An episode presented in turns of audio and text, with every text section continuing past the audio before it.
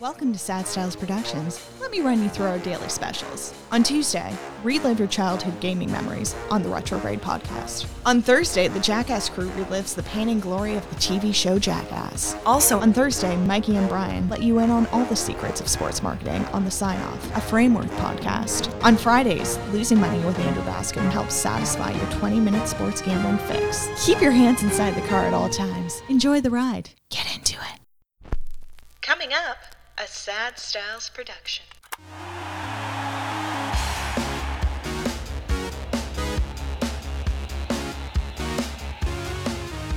Hello and welcome. My name is Mikey Ehrenworth, signing on to the Sign Off, a Frameworth podcast for yet another week. And I am joined in studio by the one, the only, the fan favorite of this podcast. It's Brian Ehrenworth, president of Frameworth Sports Marketing, with a big roll of the eyes that if you didn't see on YouTube, you probably heard on your microphone somehow. Brian, Dad, Yeah. how are you doing today? I'm I'm just great, but you know what? Whenever I'm talking to anybody about our podcast, it's Uh-huh. always like, "Boy, does Mikey ever do a great job?" like, what am I, chop liver here? So yeah, no, I don't think I'm the big star of the show. But anyways, I thought uh, you were going to say all your friends are like, he's got to tone down the introductions a little bit. I don't know, one, one or the other, one or the other. Um, uh, so I'm actually really, uh, I, I know I say this at the beginning of just about every episode, but maybe this just speaks to the fact that I am, in general, fairly excited about recording this podcast week after week.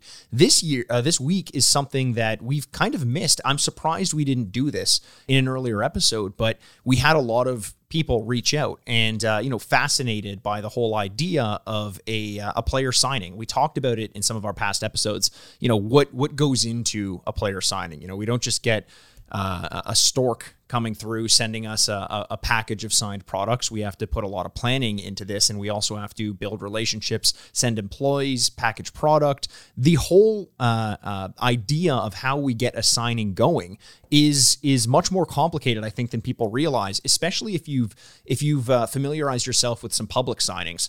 You know, you've been to uh, an autograph show or something along those lines, and you see how the line moves. It's a very different process when you're doing it privately. And I want to kind of talk us through what that process looks like. Uh, uh, Dad, you've been involved in these signings from the very beginning, Right. and they've evolved. The, the whole process has sort of evolved from from a very early go of, of sort of makeshift ways to just get as much product signed as possible at, at you know making it easy for the the uh, the the athletes as well.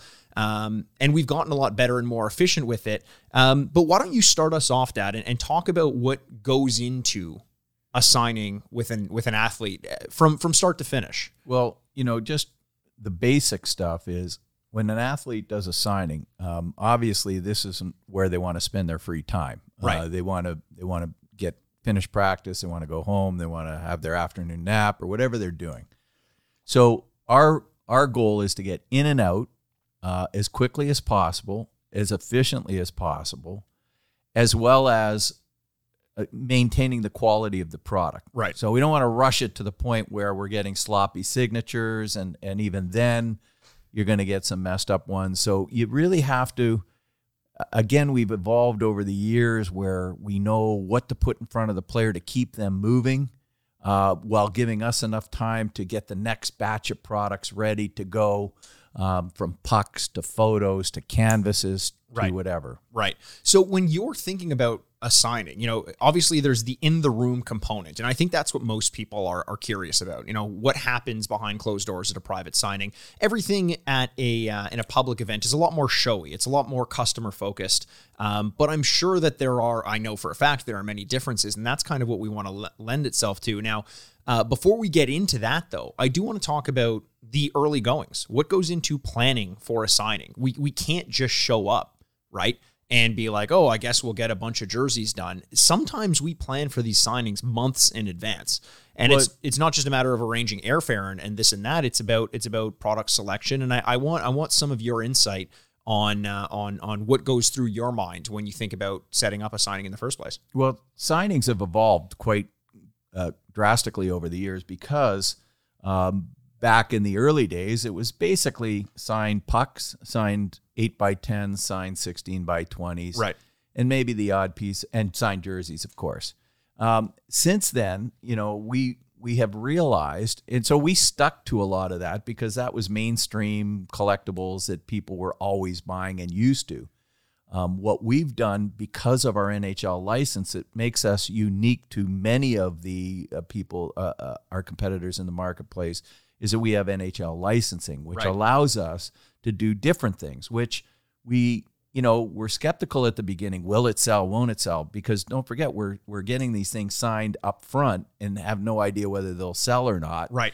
And so if we invest in all these autographs, uh, then and the product doesn't sell. So from time to time we'll do different things.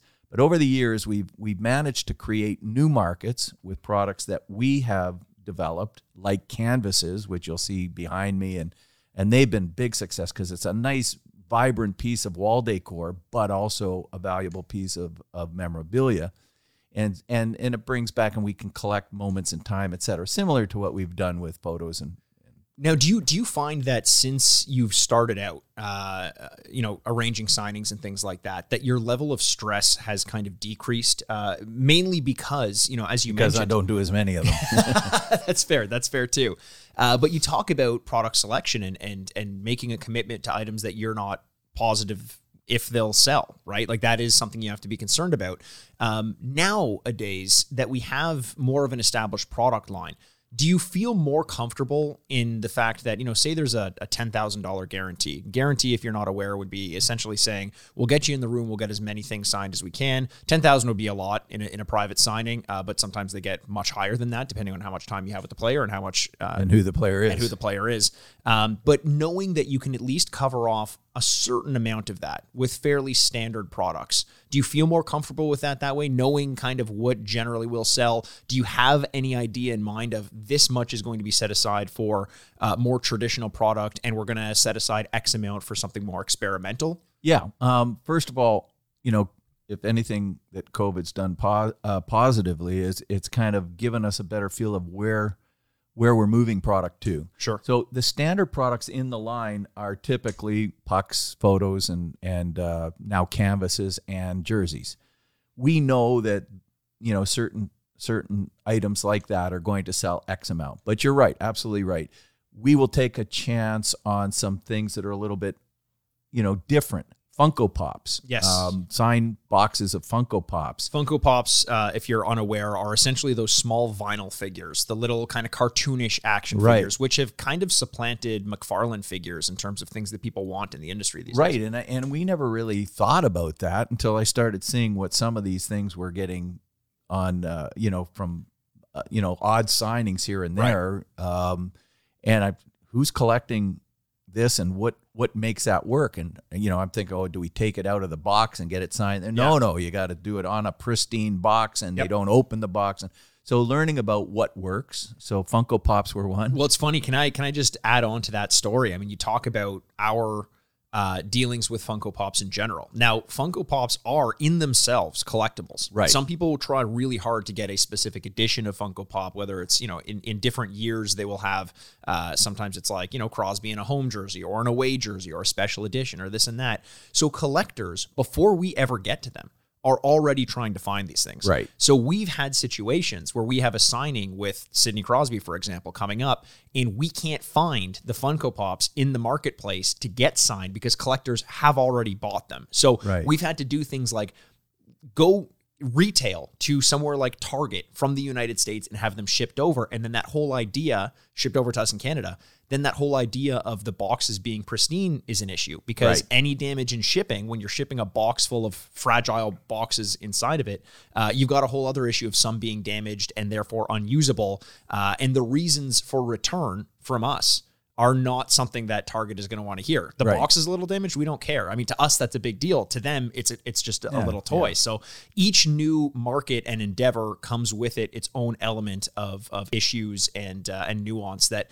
you know we as the people selling it hadn't realized even prior to to enacting that. Right. And so we also kind of look at other items that are collectible without an autograph and see if they'll work. For instance, we we have a great relationship with Tim Hortons. We did the mini stick program for Right. two years straight.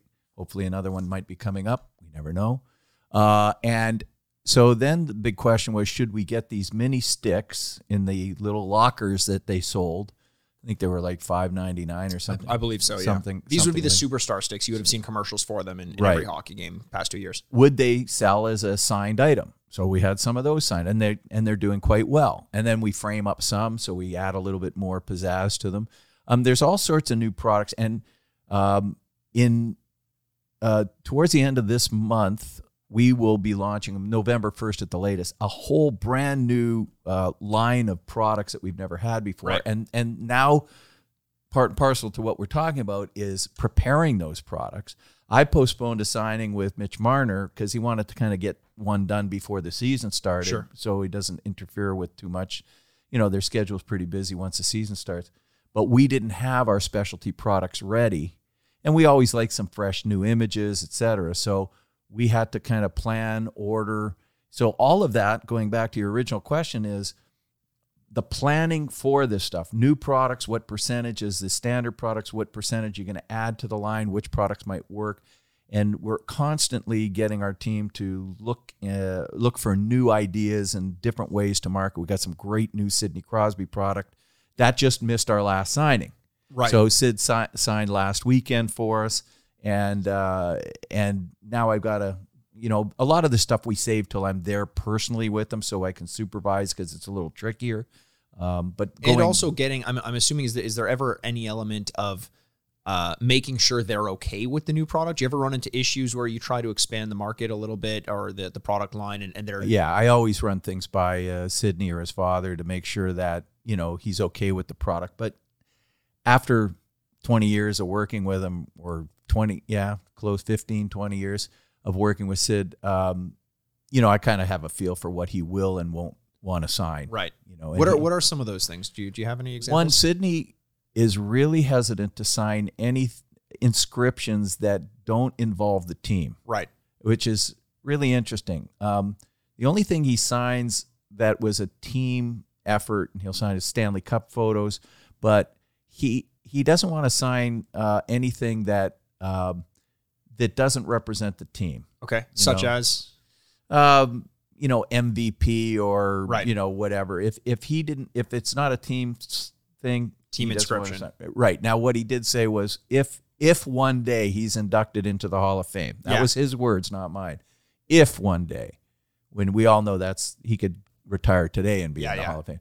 So he said, "I'll I'll probably sign HOF after that um, for Hall of Fame because that's an honor, a Yeah. personal honor. So if it's if it's a personal honor, it's one thing. If it's it's something that the team did, but he specifically has to sign something, he doesn't really want to sign those things. it's like, it's like going to school and, and getting your doctorate and not wanting doctor before your name, right? Like you change from Mr. to doctor. You know, you have the, the ability to Right. sign HOF. Of course, you're going to want to do You're that. You're do in a league of some very special people. I also think it's important that the players in the Hall of Fame uh, continue to treat it with that sense of of respect. respect. Yeah, it, it is an institution, and as soon as players maybe start to, you know, turn their nose up at it or say it doesn't really matter, then it loses the allure, right? Right. And, and it's good to know that players are still giving it no, that, it's that respect. a huge honor. Yeah. Now, one thing that I want to talk on quickly uh, about the preparation aspect of it. This may almost be too inside baseball. It may be too specific, but I, I think about this all the time. This was more of an issue pre-COVID.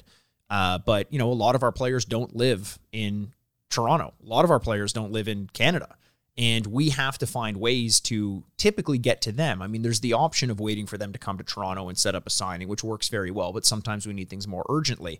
And something that no one ever picks up on is the fact that when you're bringing large amounts of product across the border into the United States, uh, the paperwork that's involved with that. Now, if if you've never dealt with cross-border shipments on a commercial level, not only does everything need its tariff code and its value and the exact quantities and and what's in each box, and that's a headache in and of itself, but the value going in is not the same as the value coming out, which changes the customs paperwork as well to the point where like it took us a long time to get good at that paperwork. You can do all the research you want and it is not as easy as simply walking across the border with a box full of photos to sign then walking back with them with them out. Right. You know, we didn't bring value in but we're bringing value out, but it's not a hard good we're bringing out. It's so we've we've had conversations with the customs broker where this is kind of the first time they've ever dealt with anything like this. Right. Because if you if we go in there and we mine a bunch of gold and bring the gold out, America's going to say, "Well, you're bringing value out of the country."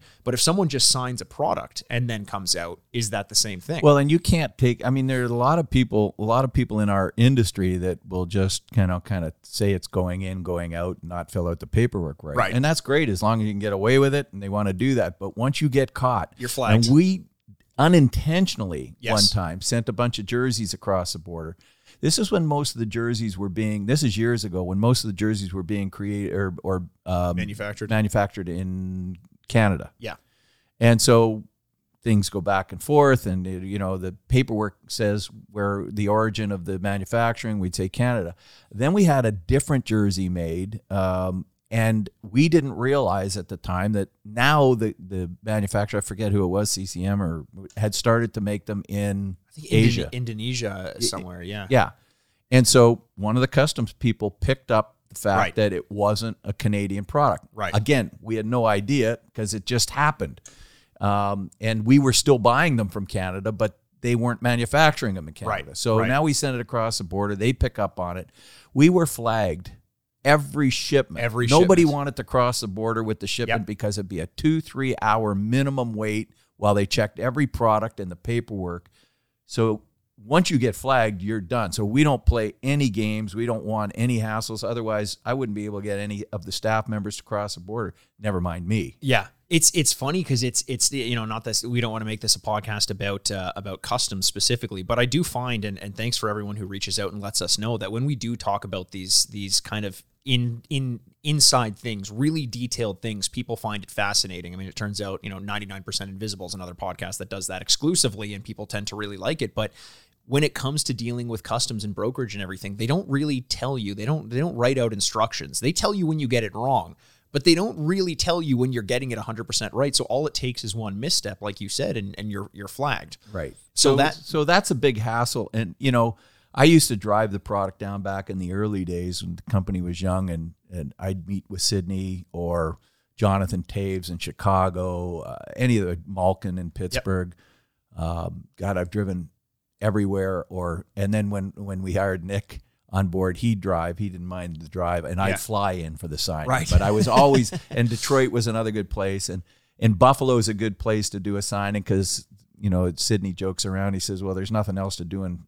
Buffalo, so I may as well do the signings there. In Pittsburgh, he's got lots to do. Yeah, In other yeah. New York City, there's lots to Yeah, do. yeah. In Pittsburgh or in Buffalo, there's really nothing to do. So he loves doing signings, and it's convenient for us because it's only a two-hour dri- trip. I'd like to take a quick second. Um, you know, he's not uh, he- not not necessarily one to to want to come on the podcast specifically, but uh, Nick is a uh, a very he has a very interesting role within the company, and he's grown into it very very well. And and he basically heads up all of our our signings. You know, from from the product selection, which we've been talking about, to making sure the product gets to where it needs to be on time, to actually going to the signings, which I want to get to in a bit, and and facilitating them. So he's got good relationships with the players. Nick has been with the company for as long as I can remember, and uh, uh, he's actually uh, moving to BC soon. And I'd love to just pay a little bit of tribute to him for all the hard work he's done for the company Yeah. and the way in which he helped grow and streamline our signings and turn it into a science, whereas before it was more witchcraft. Right, and the fact that uh, you know, in the, after giving notice about a month and a half ago, he's been so professional all the Right. way along.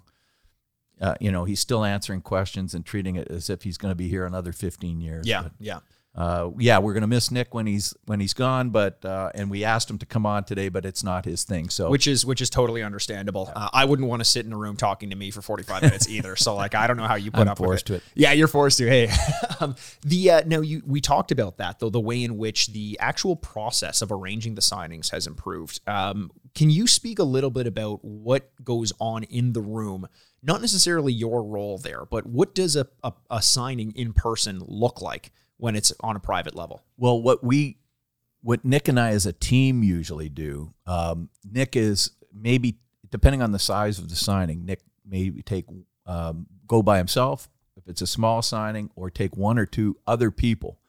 Um, keep in mind that all the product is is there. So if we're meeting a player at a hotel or Yeah. their home, uh, hotel is different than their home because at the hotel we can get there in advance, open all the packages, Right. sort everything out because it's a bulk shipment, so it's going to come in 8 by 10, 16, 20s, pucks in different boxes, etc.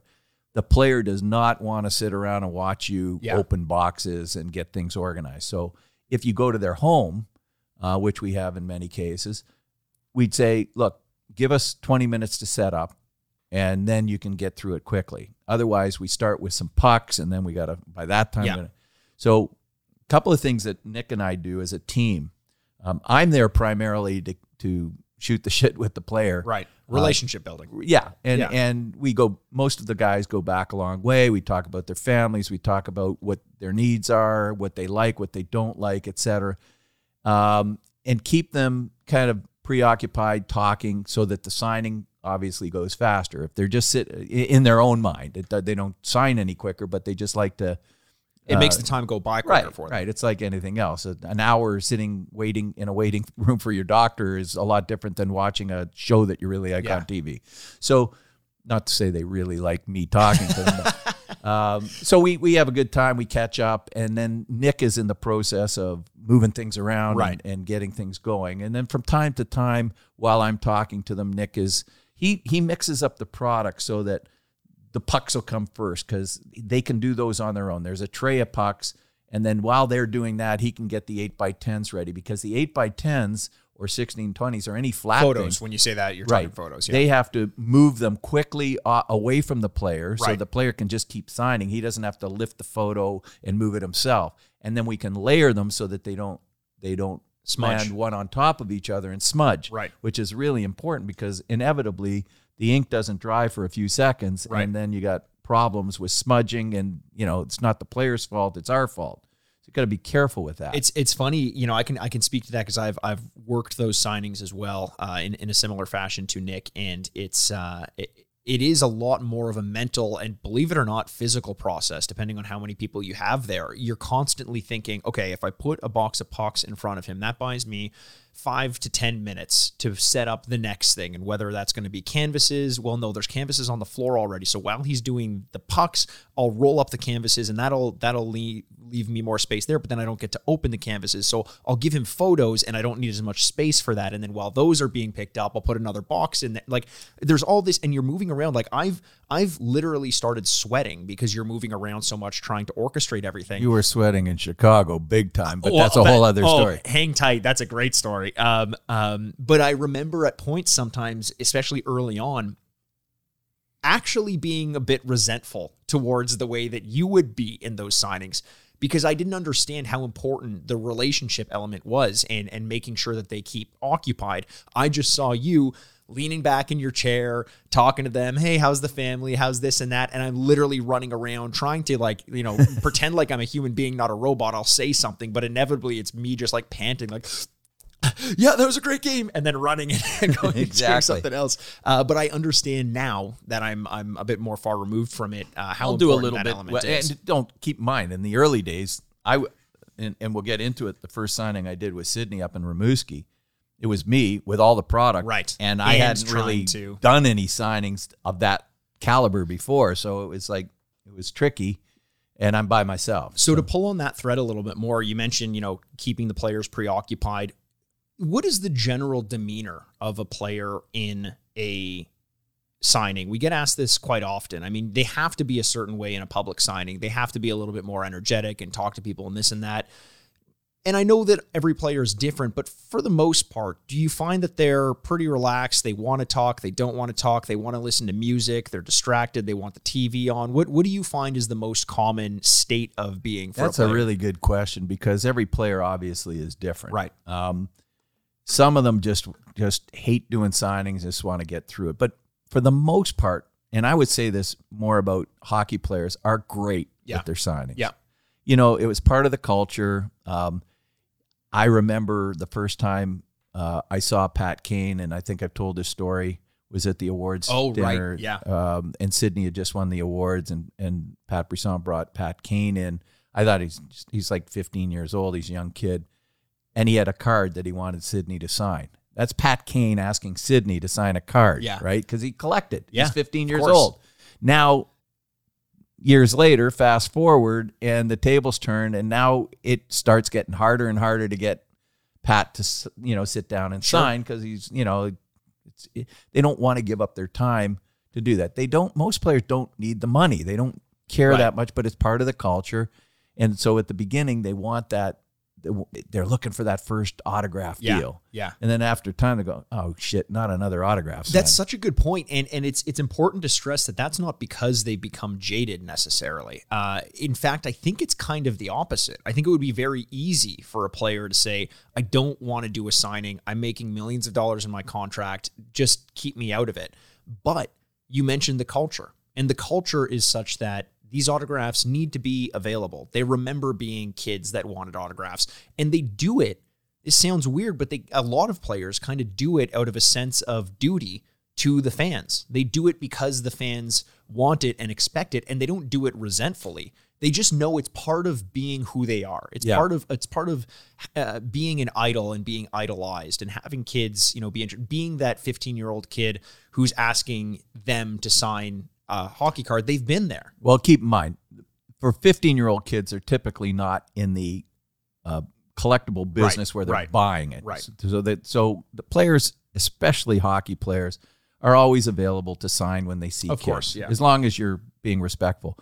Um, you know, our business is more about the true collector that you know wants a value, wants to pay, wants to know that it's it's properly uh, authenticated, et cetera. So we keep saying that, and that's the way it is. Yeah. When I talk about you talk about the different players and the demeanor, though, Yeah. um, and I stress that hockey players. I've had a couple basketball players that I just I shake my head because I was doing mostly hockey, and then we did a couple of uh, deals with some Raptors and some other players, and I, I would say, and I'm not going to mention any names, but like one in particular was just ignorant Yeah. just ignorant. Just came in, hardly acknowledged us, had headphones in, was looking at his phone. Um, you know, they only have to spend an hour doing Yeah, this yeah, or, yeah. or less. Um, we're paying, we were paying really good money. And it was just like, like I, I just was so disappointed that the guy was so disrespectful Right. um, and not even acknowledging. It was like hard pressed to shake hands on the way out the Yeah, door. and yeah. So that's the worst case scenario, Sure. but very rarely does that happen. Most of the time, the guys are great unless you screw up, which is why. And I've heard horror stories from from competitors, smaller guys, Yeah. or, or other guys where things go wrong at the Yes. signing, and the player is just livid uh, to the point where they're ready to walk out. The, the stuff isn't organized. They're waiting for things to come in front of them. They're spending twice the time. At a recent signing we just did, um, one of the uh, same guy did signing for both companies and uh, literally was livid that that he spent uh, probably double the time doing half the stuff that he did at our place and said I'm not going back there. Yeah. It's Um, now now I, I'd love to get into that conversation a little bit. You know, we've we've tried to get this down to a science as much as we can. Uh, and uh, for a large degree we've done that. I think we've we've made signings, we've streamlined them to a point where it's almost an assembly line. It's almost it's almost cut and paste in, in some senses. We've gotten fairly good at it. But every so often something goes wrong. Do you have any stories about uh, things in a signing that gone wrong? Maybe the player didn't, you know, up and leave on you, but but things that definitely couldn't could have gone a little bit more smooth. just basically the one that you and your brother did was the worst one, but that had nothing to do with the player. We'll get into that in a minute. But uh, no, I don't think. I mean, we we've gotten better over the years. I don't think there's anything that went horribly wrong. Well, there was one one thing that I know. Uh, you know, you talk about uh, me and my brother and, and a signing that we did, uh, which you were at, and and and everyone involved was a little bit uh, culpable at that one. We'll we'll get we keep teasing that story. We'll get to it, but there was with the same player earlier, one of the first signings before the All Star game involving a paint pen. Do you remember this story? I, I vaguely, yeah, Vaguely? something went wrong with the paint pen. Well, it was it was you've told me this story, and it was I believe before one of the All Star games or an awards dinner, and we had a signing with Patrick Kane. And uh, one thing that you have to do before a signing, Oh, you know, right. if you have a uh, uh, jersey numbers, for example, you know, some people like them to be signed in the Staedtler and some in the Sharpie and some in a paint pen, and that that is a whole other episode we can get into with the specificity with which people want their products signed, Right, colors, right. pens, brands of pen, all that sort of thing. But the paint pens themselves, the deco pens, uh, need to be prepped. You need to break them open, shake them up, get them uh, Prime them, yeah, prime them. But once they're primed, those things are freaking hand grenades. They'll they'll go off if you if you continue to shake them. And we Oh god. do you remember this? Yeah, now I remember. Now you remember this? But Do it wasn't our fault. No, no. Do you want to tell the rest of the story? Do you want to Well, take over? so so we're doing a signing with Pat Kane um, in the early days, and these paint pens are very uh, uh, tricky. So we prime them all. So I thought you say we we we weren't going to prime them or we didn't prepare them properly. Right. We prepared them properly, but what happened was, as we were doing it, we were we were uh, we handed the pen. It was all ready to go, and Pat Kane was signing and signing. He came in in a suit because it was after I don't know. Some, it was before the uh, be- awards dinner or something. something. No, this was in Chicago Okay. at the thing at in the in the visitors' dressing room that they set this thing up. But but he had to go somewhere and do something afterwards. He just brought a bought a brand new thousand dollar suit. Yeah. like this young. So that was a big deal for. him. This would have been like I think his one of his first years in the league. Yeah, right. Yeah, and he's st- he's doing the signings and and he gets about ten of these done. Now the paint pens, you got to kind of continually.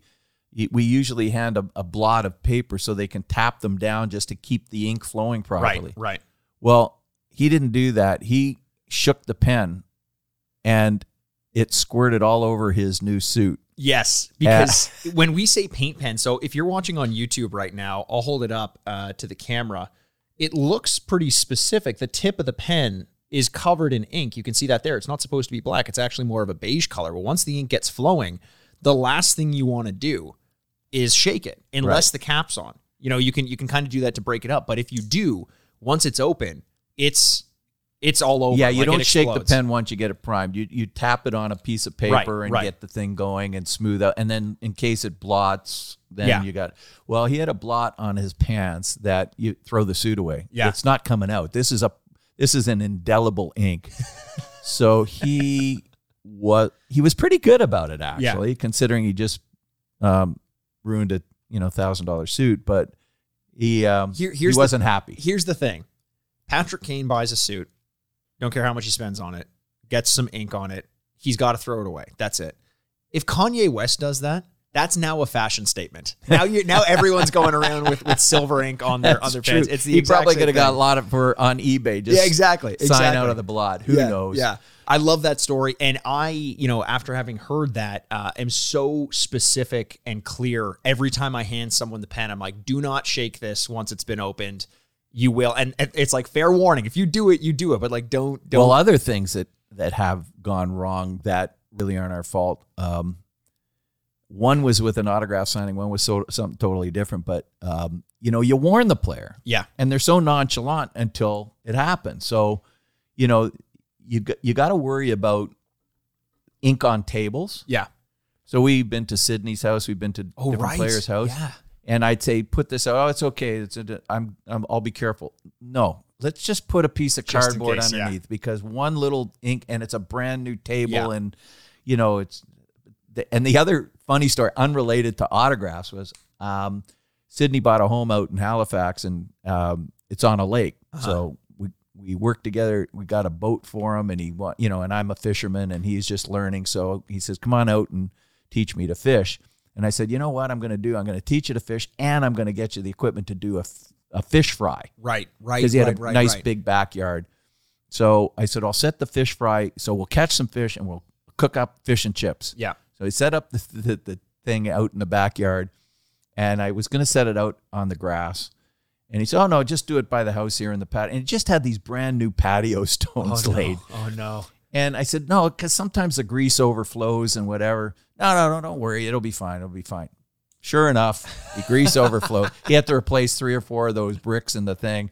And I felt so bad, but it wasn't my fault. I told him, I warned him. But, we this know. is the, listen if you're if you're uh, uh, a young hockey player and you want to come in in Frameworth stable or roster just listen to my dad when he tells you he might ruin your shit because it might end up happening it has before and it might happen again um, I similarly there, there are a couple two little things before we continue on in this line of questioning but this line of questioning like I'm interviewing you where were you the night of? Yeah.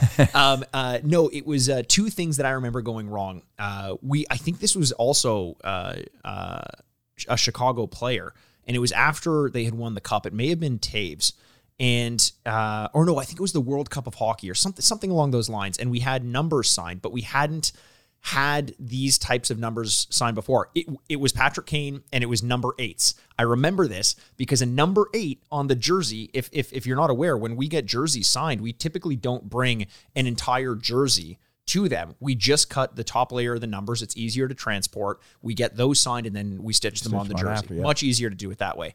However, a number eight, if you're dealing with a new jersey in a different material, sometimes you miss it. He signed an entire stack of, I think, 25 or 50 numbers on the backside Right. of the eight, which you can't, it's not you think the they look the same?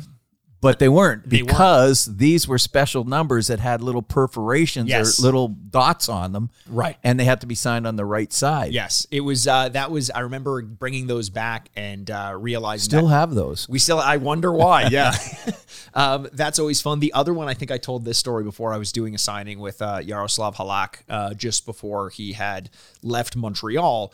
However, we did not know this was just before he was going to be leaving Montreal. We didn't realize this was a week before he was leaving Montreal. So we went, we were aware that there were talks that he may not be there for much longer.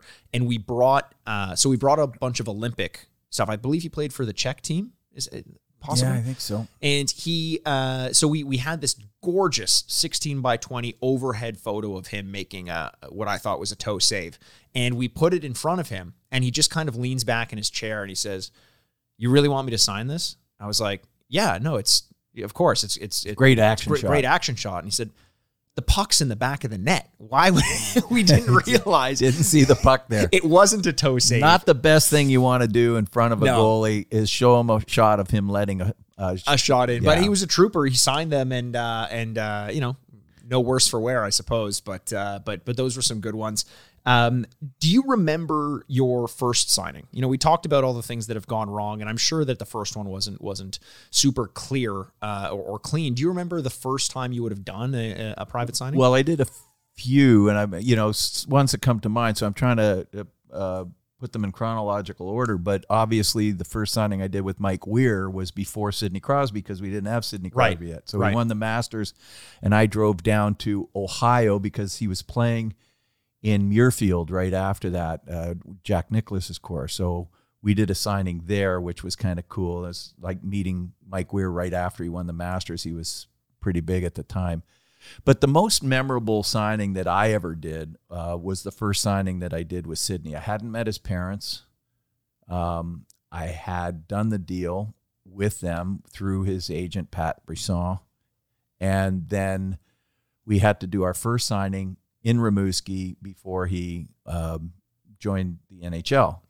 So I said, well, we wanted to get stuff done because we had a big guarantee in, in even in the when he was playing in the queue. So Right.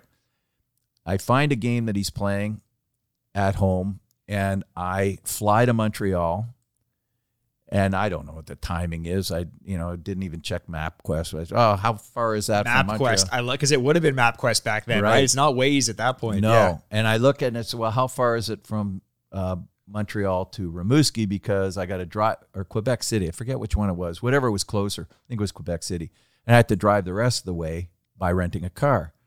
And I got all this stuff in suitcases Yeah. and whatever that I got to lug on the plane, then get into the car and drive. And their home game started at, I don't know, seven o'clock at night. And I land in Quebec City at, say, five. it's a blizzard. And I got to drive the rest of the Oh, way no. to Rimouski up St. Lawrence, which is right on the, so the wind and everything coming. I made it up there just before the game. I was staying overnight, so we're going to do the signing the next day. And I had to meet Troy and Trina, uh, who who will be on the show at some point. Yeah. His his mom and dad. Um, and it was a game that was a horrific game. Uh, Sidney was just getting molested by the other team. Yeah. And and the teammates, the refs weren't doing anything about it. You know, people. You know, he gets this bad reputation uh, about you know different things, and he's so tough Yeah.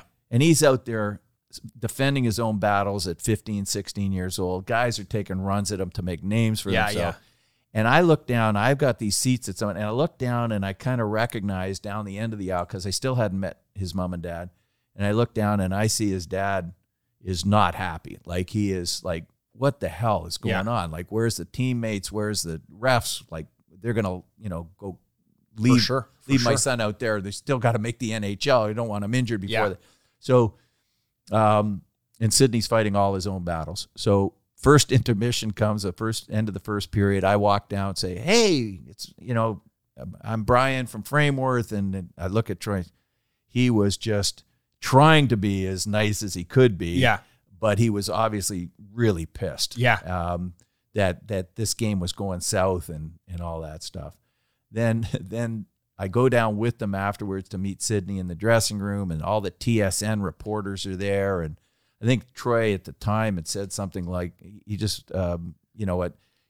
If this is the way it's going to go, then we got to reconsider things. I forget the exact Yeah, yeah, thing. yeah. Like Yeah. he was really pissed, Yep. and rightly so, because I saw the game and I'm saying this is this is not good. I'm worried. I mean, I got this. Yeah. So by the time we hit the hotel, it was all over TSN that they might pull him from the league. Oh, yeah, da, da, yeah, da, yeah, yeah. It was blown way out of proportion.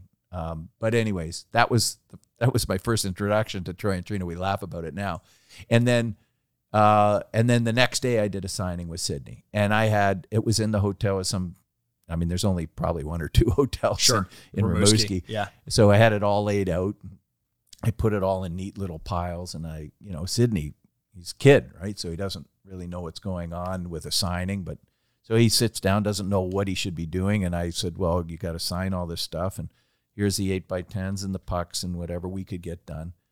And he just starts to sign. I said, "Well, a couple of things." I said, first of all, I'm going to tell you up front." I said, "How do you know that?" The thousand pieces that I have in front of you is actually a thousand and not Sure. twelve hundred. Sure. And he said, Well, I don't. I said, Well, you got a few options here because I said this is one of the tricks of the trade for, you know, unscrupulous competitors is add more pieces than than you're telling the player. Yep. More than likely they're not going to sign them. The savvy player or uh, Not going to notice. Yeah. Yeah. They're- so savvy players do, or they have ways of checking. And I said to him right up front, I said, I've got everything divided into piles of 25. So if you're not going to sit here and count for another 30 minutes after the signing, then take any pile and count them. If there's not 25 pieces in each pile, then you know that there's something wrong. Yep. Now, there the odd thing might happen where you got one more or one less. That's just a mistake in the counting because you know they're only photographs; they're hard to count. But for the most part, there's not 40 in the pile instead of 25. Yeah. And he respected that, and that's something we still do to this day. The second thing would be um, I said to him just in passing as we were doing the signing, I said, you know, one thing you should probably do is hang on to, you know, I said, who owns the equipment? And he said, well, in our deal, uh, I made a special deal. I own my equipment. I own all my sticks. And Right. most most of the teams buy them for this Sure. player, and the player then does not have the right to keep them after the game. They'll, you know, they take the Yeah. yeah, stick here and The there, but they don't. So I said, you should maybe try and collect all your game used. One day it might be worth a lot more than what it is today. And that was, you know, and that was the end of the conversation. Yeah. He said, yeah, okay, I'll think about it, whatever. And he kept signing. Two years, oh God, two years. He makes the NHL. About four years later, I get a call from Dana Heinze, who's the um, Equipment manager equipment manager. And he says, Brian, can you get of a the of the Penguins. of yeah, the Penguins. He says, "Can you get down here with a truck?" And I said, "Okay, um, we'll send my driver down. What, what what what do you need?" And he says, "Well, I've got those big towel bins filled with stick blades and equipment, and Yeah. all this stuff that Sidney's been saving." For all this time, and it was all dated, like he had taken the time to put the date on it, Wow. whatever. Wow. I said, "Are you kidding me?" Like that was that one, you know, thirty second conversation I had, and he and he nothing slipped by him. He collected all that stuff, and we went down and picked it up. And now his game use stuff is Yeah. going Oh, for yeah. ridiculous money uh, because there's very limited. You know, he might use two, three helmets a year and uh, gloves and whatever it is. So he collected all that based on one little conversation I had at the age of fifteen. That's amazing. Yep. Nothing. Uh, you know, when he's when he's playing hockey, uh, whether whether it's it's pucks or words of wisdom, nothing gets by him. It seems it No, seems like that's no. safe to say. And you know what's really cool too is that not only did he he give me some of that stuff to to market, but he's kept a lot of it. So um, you know, obviously he's kept the the game used stick from the gold medal goal for himself, and that'll be in the Hall of Fame or Yeah. something one day. Yeah. But our our uh, our other sticks from Stanley Cup winning goals and things like that. So um, he's kept those for himself and his family and all that. It's great. I mean, you know, who knows? Had you not given that advice, he may not have had some of those collectibles. They may have been just kind of taken away, or he wouldn't have thought to keep them. And I think it's nice, you know, like like obviously very low comparison, but little school projects and stuff. When I'm a kid, I'm just like, oh, throw it out. I don't need that. And and you know, mom would say, no, you know, hang on to some of it. Maybe you'll like it. And and as an adult now, looking back, I'm glad I have some of that stuff. Yeah, you know, yeah. where when you're going through it, you may not think it's going to mean anything to you, but it turns out it does. And for a guy like Sid, who's got Well, such that's a true. storied history, I I I kept some of my report cards from public school, but now I'm very disappointed that I did that. I was going to say, or can we share some of those on the podcast? Let's see. Let's you and I should start comparing report cards. no, I don't want to do that with you. I'll tell you that. Uh, high, sc- I, I peaked in high school, unfortunately, but not in the way that a jock does. I, I peaked. I peaked in, in grades and intelligence. Uh, it hasn't hasn't gone my way. Um, I, I find all this very fascinating because there's so much more that goes into it from from the time where uh, you know we talk about assigning to the time that it gets into the hands of the collectors. There's so much more that has to to go into it, and you know we talked about. Um, uh, sometimes you need to go across the border and arrange signings in other cities and things like that. And we don't do that quite as often. And correct me if I'm wrong, but it doesn't seem like that was necessarily a COVID thing. I think we just sort of started to taper off the traveling signings as much in favor of catching the players while they're they're coming into to town, right? Well, That- it depends because, um, you know, obviously with sometimes they are only here twice a year. Right. Well, they generally are, and so, you know, if you're out of product, like right now, we're waiting for a number of different things from various teams, and to wait till sometimes they don't get here till December. We need the product now. right. So we might wait for them to go to a closer city. They tend to like to sign when they're out of town. Um, they got too many things at home to do, Sure. you know, kids or family or friends. So uh, that's one thing. But then um, when you know if they come to town, that's great. It saves us traveling. But on the other hand, we want to be there at the sign. Yes. So sometimes we'll send, if emergency, send some eight by tens because that's fairly easy. But Yeah. then we'll tend to get a lot of things back smudged. That's the thing. It, it is kind of a risk reward when you, when you send items out. Uh, you know, reasonably, players don't have the experience of having you know either initiated signings and run signings, obviously, so they may not realize how quickly something smudges or or uh, take care of closing the box on the pucks too early or something like that before the ink dries.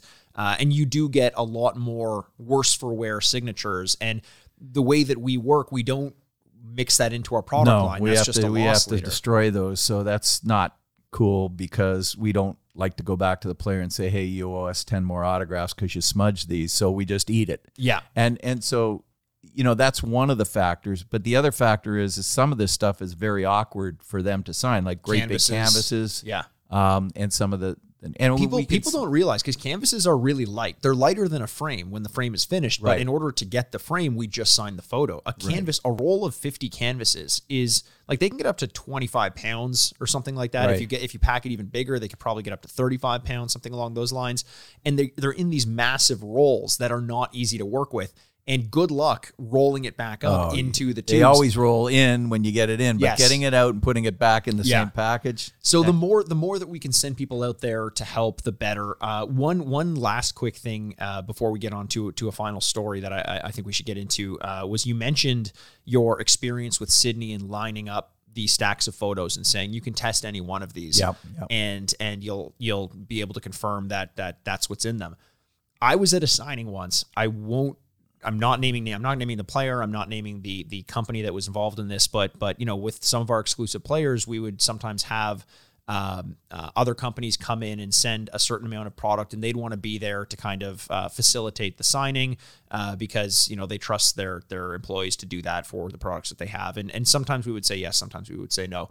There was a company that we were working with in a signing once, and I was always very careful because I know how easy it is to just flip uh, or, or put a couple more photos into the pile.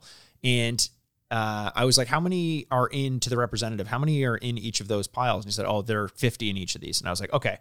I'm just going to count one. He's like, oh, you don't have to count them. Like they're they're 50. And I was like, I was like, okay, I'm just just to make sure. I go and there's like 56 or something in the first one, and I was like, oh, there's 56 in this one. Um, what about the others? He's like, oh, sorry, that was a mistake. Let me let me count. So he counts one of the other ones, and he's like, yeah, there's 50 in this one. I said, okay, let me count that one. I'm I'm going to double check, and there were like 54 in that one. I'm like, I just called you out on that, and and yet you're trying to pass this by me get rid of all the extra photos in the extra piles and then we'll put them in front of the guy to sign uh, we had plenty to work through the player wasn't wasn't being kept uh, uh, busy or was wasn't being kept from signing during this time so he does it again 50 in this pile 50 in this pile 50 in this pile i say okay i'm going to double check this one one more time count one of the piles more than 50 in it again i was like okay at this point i know you're doing this on purpose i'm going to count out 50 i'm going to put them here you keep the extras and that's that it was i couldn't believe I got even a better story. Similar thing happened, but they sent the photos in. Oh. And they were pre signed by another player or two. Okay. And there was supposed to be 100 photos. Uh, and this is when we were doing signings and, sh- you know, for other people. We don't do that anymore, uh, Right. for the most part. So we get all these photos, 100, supposedly 100 photos signed by two players wanting a third player on it. okay Okay. I uh, I do it, and I count the photos, and there's 120 in there. okay So we kept the extra 20. and now what can they say?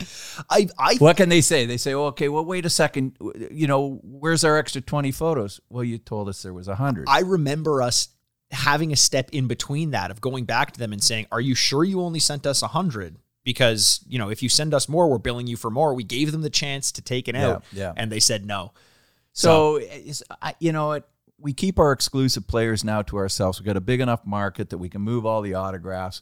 From time to time, we might share a signing with somebody. Yeah. But um, no, I mean, why let your best asset go to other people in a raw form? They can Sure. buy at wholesale as framed item or a finished product, but um, you know that that happens from time. Yeah, it happens more and more as we develop relationships with the individual collectors as opposed to the people who will then sell them again. And, you know, you mentioned one positive that came out of COVID, and that was definitely one of them. We've mentioned this on the podcast before is our relationship with the collectors has gotten a lot stronger. And part of that means we can sell our product direct as opposed to going through right uh, and it's a- resellers. A, upper deck model you don't really Yep. buy raw product from them you buy it as a finished product which is part of our early philosophy Right. which is make sure that the product for the especially the elite players is represented properly in the presentation so you get a, a, a, a you know a photo and it looks you know it's a signed photo but then somebody puts a cheap looking frame around it and then that that's out in the marketplace doesn't look that great That's a great point. And and I wanted to bring this up when we were talking about why players sign even though they don't always love signing. And I do think that part of it is because they know that if they don't, then their brand represented by the collectibles out in the marketplace are not going to have a consistent through line in terms of the overall look and feel. If you sign a, a deal or you work with only specific companies, it keeps your brand and your imagery that much more consistent. I mean, you are basically being paid as the player to have a better looking overall brand. I mean, that's something that usually you pay someone else to do for you. Right. Uh, in the meantime, you know, you sit down for 45 minutes to an hour of your time, and now all of a sudden you have this uh, just a general aura of of being of a higher echelon of product uh, in in the memorabilia market. So that that's another. So one other aspect of signings that we don't generally get involved with is inscriptions. Okay, yeah, um, yeah. Yeah, uh, because Inscriptions or send-ins, like like like well, customer specific. both. Yeah, but basically, um, you know, we've had things where I'll send in something where it's uh, signed by ten other players, and then we've got to get our player who doesn't know how to blot the paint pen. right, right. And then all of a sudden that piece is ruined, and now we're responsible for the other 10 photos. And you can put whatever disclaimer you want, but that's not going to keep the customer happy. yeah, That's one thing. And then the other thing is we can't control what what's out there. Right. So when we have Sidney Crosby, um, and you and he wins the gold medal goal, and he can't, and everybody, you know, there's team signed things. The only people you can get the team signed thing from is Frameworth. right. So that's just part of the competitive advantage that we have. But then on the other hand, um, um, inscriptions are something that a lot of players, and this just happened recently, where we had some inscriptions which which the fans love. Yeah. you know, like MVP or whatever it is, and the player um, does about ten of them and realizes that they they can't get paid anywhere near enough for the inscriptions because it takes them they can sign four autographs in Right. the time that they say to to Joe best wishes. Right. So a lot of players just don't like doing the inscriptions. Not I've I've had a situation. I don't know that I want to mention names on this one because uh, the player may not appreciate that. Um, but someone asked a player to sign an inscription that I thought would have been relatively harmless, and the player got really upset by what he was asked to I inscribe. know who you're talking Yeah, about. yeah, I, and there's a reason why I don't want to say it, uh, but but it was it was very it was it was that's another no, thing. he was, and I'll even mention it. it Jonathan Toews, you're talking about, Jonathan yeah, Toews, because yeah. It, it was Captain Serious, and Yeah. he doesn't like that moniker, right, right. and he just doesn't want to uh, endorse the monic- moniker. Um, I mean, same with Sidney. I don't think. I mean, he said the kid. Right. A lot of people call him that. Even I saw Ovechkin saying um, some phone pass on thing that they've got going now, and this is a pass on to Sid the kid. So they know that's their their nickname. Yeah. and it's not not a big deal. But he didn't like the the Yeah. thing. He wasn't really upset. He just said, "I don't really want to sign this." Yeah, yeah. It's I mean it's it's it's playing. It's fine if And it's yet- there. Jonathan Toews is one of the few players. He's Oh, such a class guy. glad you're going after this. after each signing. No matter how many times I tell him, because the players want to get in, get out, do the signing. Thanks very much. After every signing, let me help you pack the stuff up. Yes. I go, no, Jonathan, we got guys here. Get going. Yeah. we appreciate you taking the time. Well, no, I'll help you if you want. And uh, no, no, we don't want you to. Yeah, yeah, And we yeah, have yeah, to kick him out of the room. Yeah. because he's packing things up and. What a Every great time, guy! And we're so time. excited to see him back on the ice I again after this uh, time. Yeah, keep an eye out in Chicago. Also, you know, one of my favorites, Marc Andre Fleury, on that team as well. Yeah. Like it's, I'm excited to see what Chicago does this year. There's, Yeah, there's yeah, definitely a lot. Speaking of Chicago, we've got time for one more story. The Um, worst signing ever. the worst signing ever, and this is the story we've been teasing. Uh, we're going a little long, but I think this one's worth telling. Uh, you know, I still have so many stories. We could do another one of these. Yeah, like we'll, this is we'll think of some Think of some more- some more specific stories. signings. the the after Chicago won the Stanley Cup, I think this was the first time they won. We went down to Chicago to do a signing in a whirlwind tour. We drove down. We had enough product for Duncan Keith, Jonathan Toews, and Patrick Kane. We were going to hit them all in the scope of two days, I think. Two signings in one day, one in the other, and then we were getting out of there. Duncan Keith signing first day, totally fine. Jonathan Taves signing first day, totally fine. Patrick Kane is on the second day. But that means we have a night in Chicago. And Chicago is a very fun city. We start off by going to Tradition. Tradition. We go to Gibson Steakhouse. That's that's a that's we a do that every time nice we go place there. to go. Now I'm a I'm a lowly Canadian boy. You know, I'm not used to the drinks, the mixed drinks that are served in the United States. We we measure our drinks. If you don't know this and you're from This isn't even US, a mixed drink. It was this just is this is a martini. Now, when I order a martini, I'm thinking I'm getting two ounces, two and a half ounces, maybe three ounces. Gibson's doesn't do that. It's about six ounces in their martini. I wasn't aware of this. None of us were aware of this.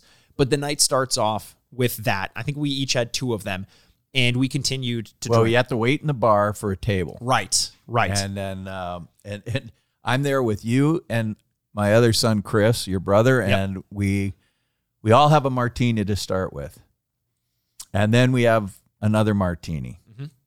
and then we order a bottle of wine with dinner, and then Dad, the old guy, decides that now it's getting a little late. It's eleven o'clock, and I'm going to bed. yeah. You This is when And Chris brother. and I uh, uh, decided that we were feeling pretty good. And it was still pretty early. Both single guys. both single guys going out in Chicago. Uh, we hit up a couple bars. We had some fun. Uh, I figured, you know, when you left, it was only like 9 p.m. But at that point, we'd had two martinis. We've all had a few bottles of wine. We continue going out. Chris and I get back, and it's it's it's it's late enough that we should have known better. But I still thought that it's early enough. You know, I get eight hours of sleep, nine hours of sleep. I'm good was not good when I woke up in the morning, nor was my brother. It hit us like a ton of bricks, and neither of us could put together why we felt the way we felt. And we found out it was because of Gibson's martinis as a pre-drink. That's not not the way you want to start it. We're setting up the signing. Well, wait. I had to get you guys out of bed. I'm calling and say we got to get over to the rink and get the signing. That was Chris. I was down having breakfast in the buffet or, or having a plate of breakfast in front of me, not actually eating it. so we get down there and we're setting up, and uh, Chris and I are making trips to the bathroom, like just constantly, shift work. I'll stay, you go to the bathroom, I'll come back, you, you know, uh, and uh, and finally we get the word. And I'm so nervous because I know signings take a lot, as as we've just been explaining, mentally, physically. You got to be active. Then we hear, uh, okay, Pat's here. And I think, awesome. Now we can start. And my stomach flips. And I run to the bathroom, take care of business. I come back and I'm just, I'm, I'm, I'm ready to go. I'm like, okay, clear enough headed that I can do it. I'm foggy, but I'm managing. Um, and we're trying to move the things around. Keep in mind, this is also Patrick Kane after winning the Stanley Cup. I don't think he felt that great either. I, you know, he, he would have been he made he he answered the bell. He answered the bell. you guys just barely answered a little tinkle bell. You know. Yeah, uh, uh, so we're we're we're uh, moving product through as best as we can, a lot slower than we probably could have. Uh, I remember the most iconic moment of that signing, which was maybe the longest hour of my life. I mean, it was just it was miserable. I was miserable at you, okay. was was uh, we're sitting there. I'm uh, uh, I'm I'm kind of like prepping some pens and getting some stuff ready, and Chris is standing across the table from Patrick Kane, who's sitting down and and signing, and Chris is moving the photos as Patrick is signing them, and eventually he just stands up straight, and my brother's gag reflex is atrocious, and he literally goes. Like that and patrick looks up at him like is he gonna is he gonna vomit on me he's standing right across the table from me thankfully he didn't do that uh, but i think it was at that moment that you really clued into what was going on and uh, uh, we never lived that one down so So I was so livid. I said, "You guys, I you go." My philosophy about business, even when I was in the bar business, was if if you're legitimately sick, you take the day off. If it's self induced, you answer the bell and you do your job no matter what. well to be fair and you guys did we it. We did we got But- through it Oh, I was just I was thinking if you ever throw up on the It was brutal. Anyways, that was the worst signing I think we've ever done, but we got through it. Uh-huh. we got it through was it great. we got through it and uh, had a lot of uh, lot And now of great Mikey, product as a whenever he goes to Gibson, says, "Make the martini. I'll pay for the whole martini, but I want two and a half ounces." literally only." that changed my life every time i order a martini i say i say i don't want the full thing i'll pay whatever it is yeah just give it two two and a half ounces so i know what i'm getting myself Not that we ever drink that much. no, but no, of course no. not. Why would we? Um, wow, uh, a great story to cap off with uh, at my expense. I'll take it. I'll own it. I'll live in it. Uh, but also some great stories from your end. Uh, meeting Sidney at, at, at 15, giving him some advice that he kept for the rest of his life. Uh, uh, you know, not expecting him necessarily to absorb it because he's got other things on his mind. Also, We got lots of great stories. I mean, uh, you know, it's a good um, from an inside point of view. Signings that we used to do with Wayne Gretzky, signings Oh, yeah. at, at Mike Brown. We talked about that a little bit, but there's specific signings that you know I'll give some thought to because there's a lot of those kind of stories, good ones, bad ones, etc. and indifferent. Uh, great. So thanks again for sharing all those stories, and thank you out there for listening. I want to give, uh, uh, uh, you know, since we've been talking a lot about collectibles, a lot of you have been sending us your uh, favorite collections, uh, pieces in your collecting, your collections. Pieces of memorabilia that remind you of specific events, stories, and photos from those events. Continue to do that. Sign off pod at Frameworth.com. We will be having more episodes focused specifically on the collectibles and the collectors. And I want to make sure that we uh, that we can showcase some of your products, and we'll do that, and we'll we'll address uh, your We'll emails on, show on air. what you've done. The maybe if we know the history behind the piece that you've got, especially if it came from our source, uh, then we'll we'll we'll talk about it and we'll let you know what we think about it. And the and the last thing I'll say, this is a call to action that I'm putting out there to anyone who's listening or watching on YouTube. Uh, reviews, ratings, and reviews on iTunes help us out a ton, or whichever app you listen on. Uh, we've had a couple weeks in the top ten hockey podcasts in North America, and we noticed that that is because we're getting a lot of new subscribers. And even when the new subscribers give us a rating or review, that goes a long way. If you're listening to this and you are subscribed and you've ever gotten anything out of this podcast, please take the time to go to iTunes or your platform of choice. Give us a rating and a review. It goes a long way. Uh, and listen, you can say you got into the ground floor when we uh, when we break through And the you never know what we might give away for the, one of those reviews. Ooh, maybe maybe we'll start There's- start there's taking something. some. Let's talk about the marketing. I'll be back here full time starting next week because I've taken a lot of time off over the summer because I'm old and I need a break. uh, but I'll be back full time, and we'll be thinking about some great ideas for the podcast and marketing. So um, thanks for thanks for joining us. Thanks for joining us, guys. Uh, once again, Brian Ehrenworth, president of Frameworth Sports Marketing. I am Mikey Ehrenworth, host of the Sign Off podcast, and this is us signing off. I love that. Well, ladies and gentlemen, we made it to the end of yet another episode. Thanks again so much for joining us. You can find videos of all of our episodes on YouTube by searching the Sign Off Podcast. You can also follow us on Twitter at Frameworth Sport or Instagram at Frameworth Sports. And hey, if you're not sick of me yet, you can find me on Twitter over at, at Retrograde Mikey, or you can always find me embarrassing myself over on Instagram at Ehrenworth. The Sign Off is a proud product of Fadu Productions and Sad Styles Productions, executive producers Mikey Ehrenworth and Andrew Bascom. Until next week, this is Mikey Ehrenworth signing off. Furnished by Sad Styles Productions. Get into it.